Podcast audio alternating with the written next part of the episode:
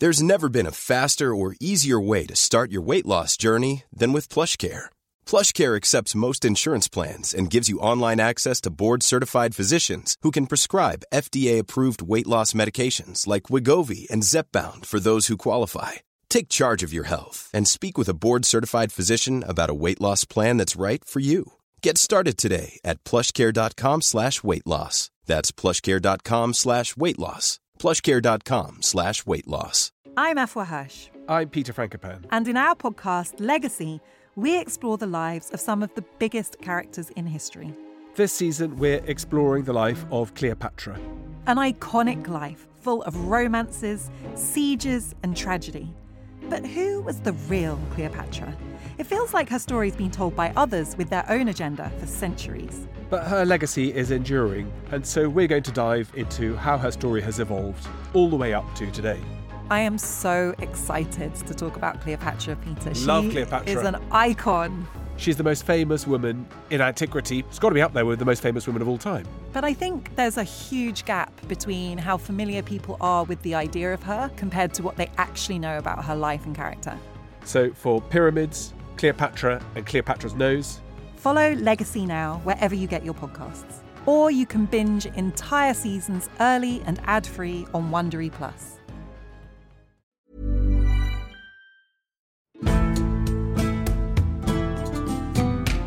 Welcome to this episode of Gone Medieval. I'm Matt Lewis. I had the great honour and pleasure of speaking at the Gloucester History Festival this autumn.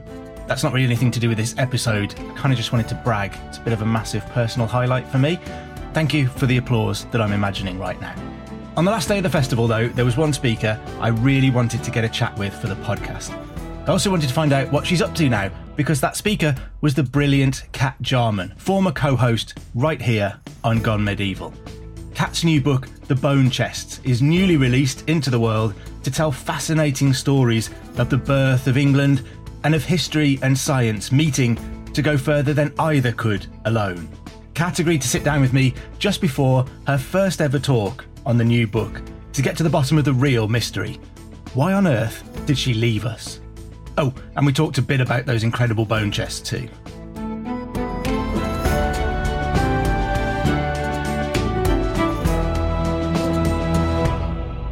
Welcome back to Gone Medieval, Cat. It's so nice to have you here again.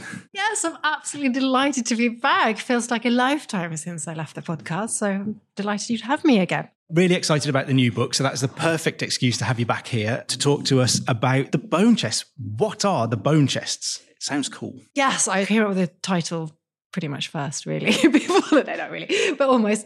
So the bone chests are these absolutely incredible chests in Winchester Cathedral. Six wooden chests. So if you go into Winchester Cathedral today, you walk down the nave, you get to the choir and then to the presbytery, and there are these huge big stone screens, and you could quite easily miss these chests. But if you look up, and you can see high up on a ledge on either side of you, six carefully carved and painted, decorated chests. You can sort of possibly just about make up some writing on them. But these chests actually contain some of the most illustrious royals of early medieval England. They've got, according to the outside at least, inside them, there are eight kings, two bishops, and a formidable queen all buried inside. And we actually know that they've got much more of an exciting history than that. But, but yeah, that's the core of it, really. Amazing. I feel like I just heard a sharp intake of breath from everyone who's been to Winchester Cathedral and not noticed these things hidden away and has now got to go back and have a look at these. Yeah, easy to miss. How long have they been at Winchester Cathedral if they're kind of Anglo Saxon? Presumably the cathedral wasn't as it is now, so it must have been moved around a little bit. Yeah, so the current cathedral is a Norman cathedral. So that was built in the 11th century. But that was built, and this is part of the big story, it was built after two other churches. So there was two former churches there, one of them dating way back to the 7th century. So you have Oldminster and Newminster.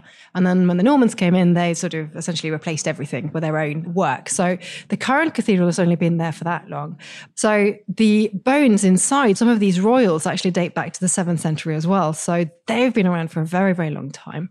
But the chests themselves, the current chests that you see now, dates really from the 16th century mainly, but they are replacing earlier chests. There are certainly some that were made in the 1400s, some early 400s to these are still in the cathedral as well. And we know that there are other, even earlier ones that go back to the 12th century. So possibly even before that. So we know that the sort of idea of having these mortuary chests housing these remains goes back practically a millennium. And those remains have had an incredible story of their own then if they've been moved around all of that much. But the book focuses, at least in the beginning, around the 14th of December, 1642. So we're horribly in the future here from a medieval point of view. So what are those terrible future people up to? in Winchester Cathedral. Yeah, so this is a really key moment in the history. And it's, it's interesting because in some ways the story starts there. My story starts there. Somebody actually asked me in another interview recently, where does this start? And you think, well, which one, which start? But what happens? So this is during the Civil War, the English Civil War. So the whole country really is at threat. All there, the, especially churches, places like that, know that they are in danger really. And a couple of days before, Winchester had been targeted by parliamentarian troops. So they'd come into the town, started raiding and looting.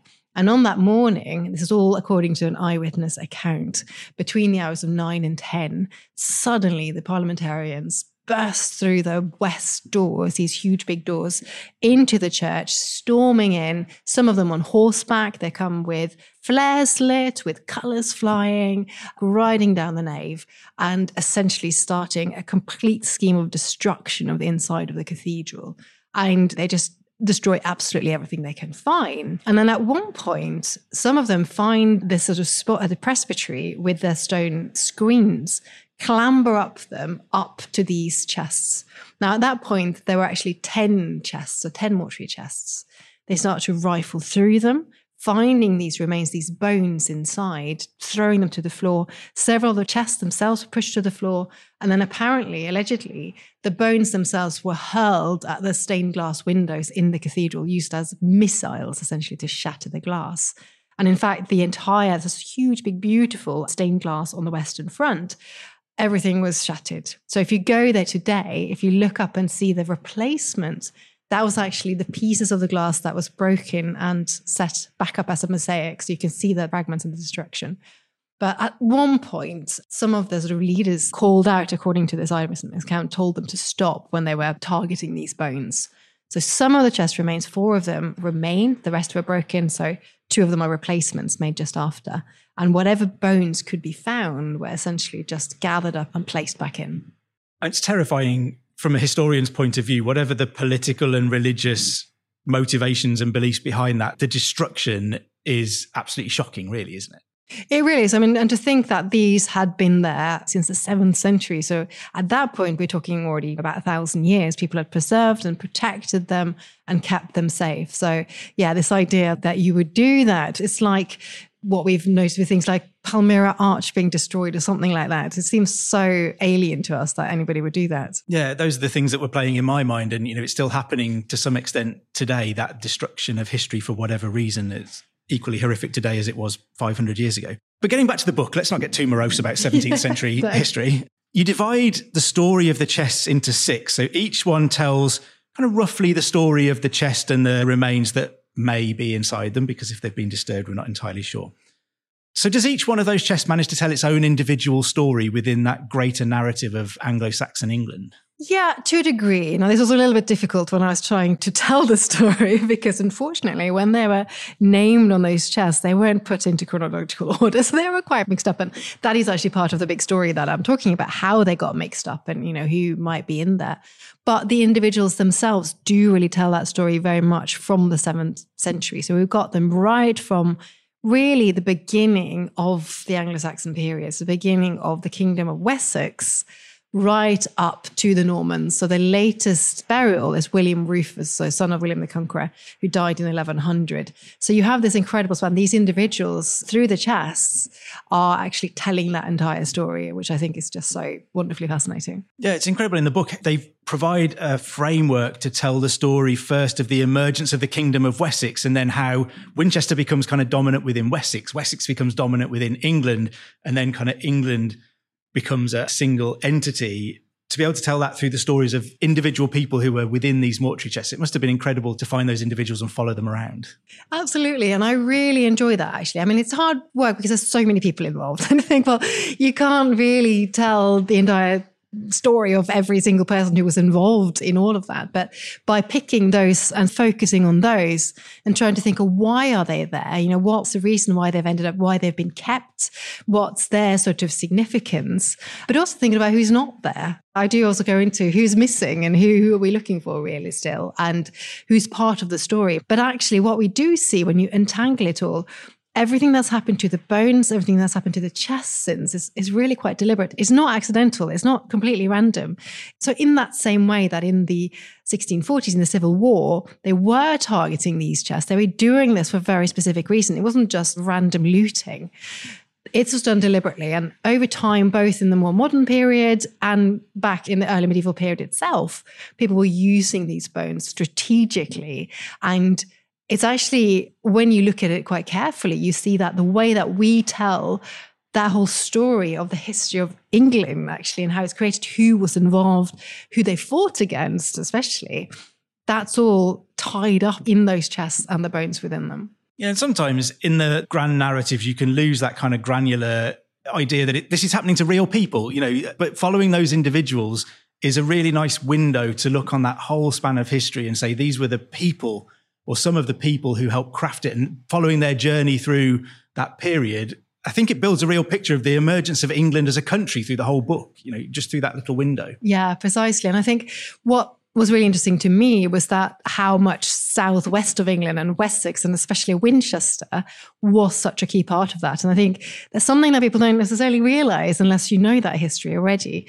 You don't necessarily learn it at school that actually the southwest was really the focal point for such a long time. And Winchester was essentially the capital, really, for a really long time and for such a sort of essential part of the story. Yeah, and the fact that William II, William Rufus, is buried there suggests that Winchester's importance remained long after the conquest and after we assume London was the centre of everything. Absolutely. And it's interesting because there's a shift towards the end of this where at the beginning with these earliest kings, as I go through in the book, it's got political importance, it's got essentially logistical importance and religious importance.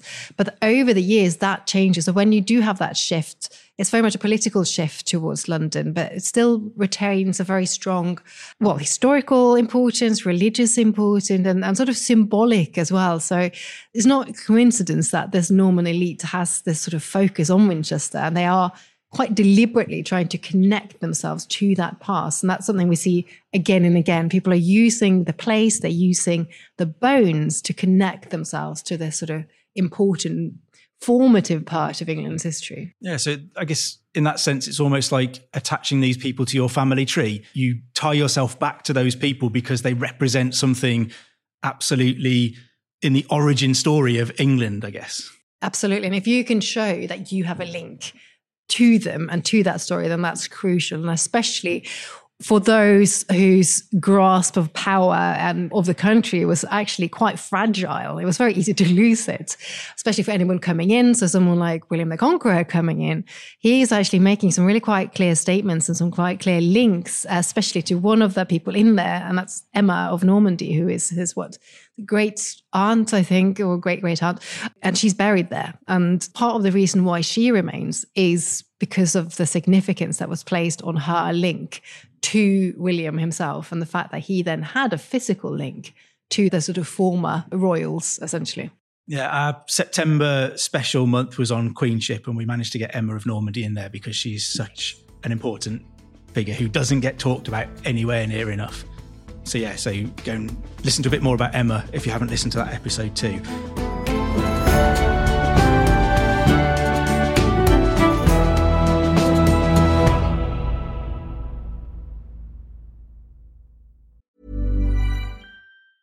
Hey, folks, I'm Marc Maron from the WTF Podcast, and this episode is brought to you by Kleenex Ultra Soft Tissues your ally to help tackle your allergy symptoms this season. I love the change of seasons, but nobody loves pollen and all those other things floating in the air that make you sneeze during this nice weather. Kleenex Ultra Soft tissues are hypoallergenic and allergist approved. So fight back against watery eyes and runny noses without worrying about irritating your skin. For this allergy season, grab Kleenex and face allergies head on. When you're ready to pop the question, the last thing you want to do is second guess the ring. At Bluenile.com, you can design a one of a kind ring with the ease and convenience of shopping online. Choose your diamond and setting. When you find the one, you'll get it delivered right to your door. Go to Bluenile.com and use promo code LISTEN to get $50 off your purchase of $500 or more. That's code LISTEN at Bluenile.com for $50 off your purchase. Bluenile.com code LISTEN. Did Hitler's sexuality shape his worldview? Why did the Black Death lead to the rise of the witch trials? And what are some of the sauciest scandals involving kings and queens at Hampton Court? I don't know about you, but this is the history I want to hear about.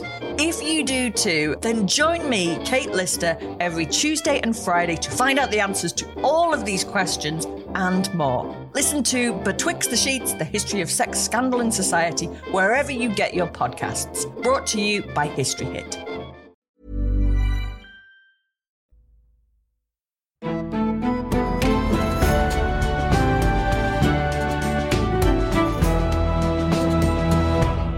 Some of the remains that you mentioned in the book were buried elsewhere, potentially even outside of Winchester, and eventually translated to there. So I've got a bit of a chicken and egg question, just to be completely unfair to you, to welcome you back to Gone Medieval. Thanks. Were these people then interred at Winchester because it was emerging as a seat of government, or did the presence of that many significant people make Winchester more important? I mean, you talk in the book a bit about the idea that Southampton or Hamwic, as it was called then, was in many ways more important, but yet Winchester overtakes it. So, did those people gravitate to Winchester because it was important, or did Winchester become important because they went there? Yeah, so it seems to be a bit of both, actually. So there's, in some ways, there's, there's not actually an answer to that chicken and egg question. They're sort of almost at the same time.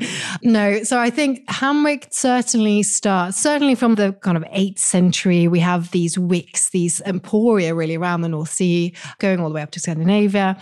And Hamwic was one of the really important ones. We don't quite know the royal links to Hamwic. There's lots of things about it we don't know that much about. But we also know that Winchester emerged as a city around about the same time. So this really early stage of Wessex. We don't have that much. We know that Winchester starts out as a Roman town. So in the Roman period, that was really important. It was important because it was a nodal point. So there were lots of roads going through it. It was really near the coast. And then in the post Roman period, something continues there. Seems like Hamwic being on the coast is much more important. So you have two places seemingly emerging. But then at one point, certainly from the 650s, that seems to be when the first church is established there. And that is really crucial because the earliest of the individuals in the mortuary chest, so one of the kings called Cynegils, so one of the earlier kings of Wessex, he actually introduced Christianity to Wessex. So that's a really crucial point as well. So from that point on, it starts to have this religious importance. And so the political importance, religious importance seem to go hand in hand to a degree, really. So and with that, we then have the burials as well. But then over time, it's already established as an important place in itself. You then get more and more burial because it's an important place. And then, yeah, it just sort of follows on. It so, like a self fulfilling prophecy. yeah, it does. Yeah. The bit about Wics, I'd never heard before. That was news to me. So that was something I learned, amongst many other things from this book, that Wics were like trading ports on the coast kind of thing, markety sort of places. I found that absolutely fascinating. I love little bits of nuggets of information like that. So part of what research has been going on with these mortuary chests it was done by the Mortuary Chest Project. What did they aim to achieve when they started this kind of 10 years ago? Why were they looking to examine these remains again? Yeah, so this is such a brilliant project. It's one I haven't been directly involved in myself, but it's one that started in 2012. And the idea was really to try to understand who actually is inside these chests, because we have these names on the outside. And they have been looked at and examined at different times. I describe that a little bit in the book as well by antiquarians opening them with great excitement, trying to identify people. And we've known for a long, long time that there's certainly more people than those who are just written on the outside. There's other records recording about 15 people at least. So part of it was to look at the remains and see with modern forensic methods, coming now with the methods we've got available to us, everything from isotope analysis, so things like looking at dyes and geographical origins and DNA, proper radiocarbon dating, actually establish who's really there. And interestingly, this all happens around the same time as Richard III identification is taking place as well. And there's a bit of a sort of revolution going on in archaeological science of what we suddenly could do at that time. So the idea was really to try and establish who was in there, if it was those people, because quite often you get relics and things in churches and they're said to be Saint such and such from the seventh century or whatever. And actually it turns out to be 15th century complete fake. So this could have been the case with these as well. So that was part of what the project was. When I talk to people about you, I always say you're a Viking bioarchaeologist is probably the coolest job title I've ever heard in my life. This seems like a really good example of where history and science can, I was going to say collide, but not collide, work together to come up with information that helps both parties so that the science can inform the history, but the history can also inform the science. Is that fair? Absolutely. It's one of those where neither of them can answer it all on their own. So you can't just have a team of complete just scientists with no historical knowledge or anything like that. They will never be able to give you those answers. So none of these bones, you know, on their own, you can't just do uh, DNA analysis and, and get the answer and that won't just tell you who it is. So you have to really look at all the other evidence. I mean, in these cases, for example, we don't have any known descendants. So you can't actually take that 8th century king or 9th century individual and actually try and match it to somebody else. It just doesn't work. And also, anyone who was alive in the 7th century who had descendants is going to have millions of them. So it's meaningless. Pretty much everyone will be related to them if you're from Northwestern Europe. So that on its own won't work. There's other things we need to know. So if you look at things like geographical origins, you need to know that. You need to know about age. So one of the th- things that they identify was things like age of these individuals. And then you need to have that historical knowledge and say, okay, well, who was at that age when they died in the 11th century or whatever, who could potentially be in Winchester. So you need to have all that context and that knowledge both of those basics, but also things like family relationships. So that's, I think, one of the most promising things for the future is looking at the family relationships between these individuals. But yeah, that in itself as well isn't enough. So you need to have the science to help inform those questions. Yeah, and I think one of the interesting things that I found coming out of all of the Richard III stuff in particular was being able to tell his diet and you know how his diet changed and how that affected his bone formation and all of that kind of stuff because that's something as a historian i mean apart from looking at maybe receipts for buying food, which we don't have for the seventh, eighth, ninth century at all, really. But that's an insight that you would never be able to get in any other way. Precisely. And also, you know, those records that we do have, especially the further back you go in the early medieval period, we don't know anything really. We don't have much written evidence at all of what people ate. I try to look at that as I'm doing for the research of this. What do we actually know? And from written records, it's practically nothing. And again, from archaeology, some more traditional archaeology is also quite difficult to know. But actually, the bones tell you something very different. And then you can look at things like difference between sex. So, so men and women, are they eating different things? Are adults and children? And these are the really very wealthy and very privileged people. What do they eat compared to the rest of the population? So all of a sudden you get answers to questions that you could never answer before. Do things like the mortuary chests, maybe not even them in particular, but does science and history working together have more secrets to tell us? Where else could it go? I think it absolutely can because even seeing, so not to want to give too many spoilers because obviously I'd love book. for people to actually buy the, book. buy the book and read it. But there were certainly one thing I can say is that the preliminary results that's come out of this project, there were certainly a hell of a lot more than 12 people or 11 people in there. There were 23 in total including some completely unexpected ones. So there were two adolescent boys actually in there, which we have no record of at all. Now, we do think we know who they might be. So there's some really important evidence. But the fact that we didn't know that is actually telling us quite a lot. And there's a lot more to come out of that. So things like women in this period, we know so little about the women. You have all these queens. Again, I mean, Emma is a pretty unique example, actually, but there's all these other early medieval queens that practically just disappeared from the books. But when we look at it, when we look at DNA, perhaps some of these fragments, there's 1,300 fragments in those chests in total. And as the technology progresses, all of a sudden we can start to find out more about them. So, what if, say, there happened to be lots more women there, just fragmented pieces that we didn't know about? Who were they? Why were they in there? There's all of those sort of things. And I also write a little bit about some of the amazing new research that's gone into these early cemeteries from the earliest kingdom. So, in the post Roman period, periods we didn't know much about, on the so-called Anglo-Saxon migrations that we've got from Bede and places like that are very set in stone. But the scientific evidence is actually really surprising. It's really different. And there are people coming into this country from places we had no idea they were coming from. So yeah, there's so many surprises, I think. And what I really like to investigate and what I'm really interested in is those narratives that we have, what you're being taught at school and what's being perpetuated again and again and again. Why are we being told those stories? And are they actually true? And a lot of this new evidence is showing us that really they weren't quite what we thought they were. Yeah, we definitely have in this country in particular an odd idea about what Anglo Saxon represents. It gets co opted for lots of things that are unpleasant, that it doesn't belong to at all. But Anglo Saxons just weren't English. Anglo and Saxon is something not English. It's strange how those things just take on a life of their own. So good to reclaim some of those things with, you know, scientific evidence to back up the history to help us understand it all a lot better. Precisely. And I think it understands the more modern period as well, understands, you know, who's done that, you know, what have they done with that history and why? Why are certain people like Alfred the Great hailed as this great big hero and what's that actually come from and was it really true? So i think that's also really interesting to interrogate. And as you mentioned about not knowing who's not in the chess who do we not talk about that we ought to talk about a lot more? So it informs all of those kinds of narratives as well. Well thank you so much for joining us Cat. I mean i've thoroughly enjoyed the book. I will recommend it to anybody. We're talking in launch week so everybody go out and grab a copy of it now.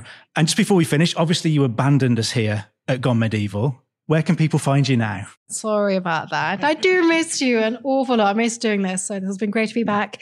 But yes, I do have a rival podcast. Well, it's not a rival. It's very different. It's, it's not a friendly it's podcast. very friendly. Yes, it's a different one. So my uh, podcast I work on now is called The Rabbit Hole Detectives, which is looking at the origins of historical objects, both real and metaphorical. So that's great fun. It's with me, Richard Coles, and Charles Spencer, and can be found anywhere you find your podcasts. Perfect plug. And have you got have you got another project lined up? What's next for cats? Yeah, Yes, lots of things going on, lots of things in progress, more books. But yeah, we'll see. I also work for the Council of British Archaeology. So I've got my own archaeological projects and British Archaeology magazine. So there's lots of things going on in the background. Fantastic. It's been an absolute pleasure to have you back. And I hope you'll come back and see us again when your next project is ready to be talked about with a Gone Medieval audience. It's been brilliant to have you back. Thanks, Cat. Sweet. Thank you so much for having me. It was great to be back. I hope you enjoyed that chat about the fascinating bone chests, and maybe it's whet your appetite to go and dig out Cat's brand new book, The Bone Chests, which is available everywhere right now. There are new episodes of Gone Medieval every Tuesday and Friday, so please do join Dr. Eleanor Janega next time for more from the greatest millennium in human history. Don't forget to also subscribe or follow us wherever you get your podcasts from, and to tell all of your friends and family that you've gone medieval. If you have a moment, please do drop us a review or rate us anywhere that you listen to podcasts. It really does help new listeners to find us out. Anyway, I better let you go. I've been Matt Lewis, and we've just gone medieval with History Hit.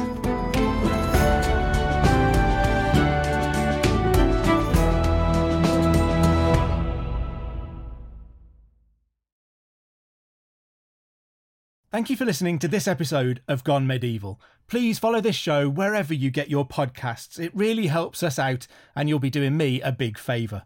Don't forget you can also listen to all of these podcasts ad free and watch hundreds of documentaries when you subscribe at historyhit.com forward slash subscribe.